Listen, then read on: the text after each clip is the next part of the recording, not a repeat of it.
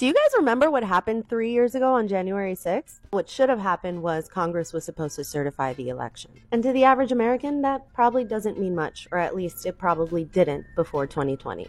A presidential candidate wins the election by obtaining 270 out of 530 electoral votes. Naturally, a state like California holds more electoral votes than a state like Kansas. Most states, with the exception of a few, have a winner take all system, meaning that even if it's by the smallest of margins, whichever candidate wins the popularity vote in that state, all of the electoral college votes are supposed to go to that candidate. That's where your vote matters. Which brings me to the second thing I wanted to talk about. You may have heard of something called the American Confidence in Elections Act. We're going to call it the Big Lie Bill because that's what it is. Republicans across the country have been on a mission to pass these extreme acts that make it a lot harder for you to vote, especially if you're a person of color. This bill will significantly restrict your ability to vote by mail, and during a time that we want less corporations in our government, it's actually increasing the contribution limits that they can make on campaigns, while simultaneously decreasing the amount of transparency required in political donations. This bill will also affect the elderly and disabled people who previously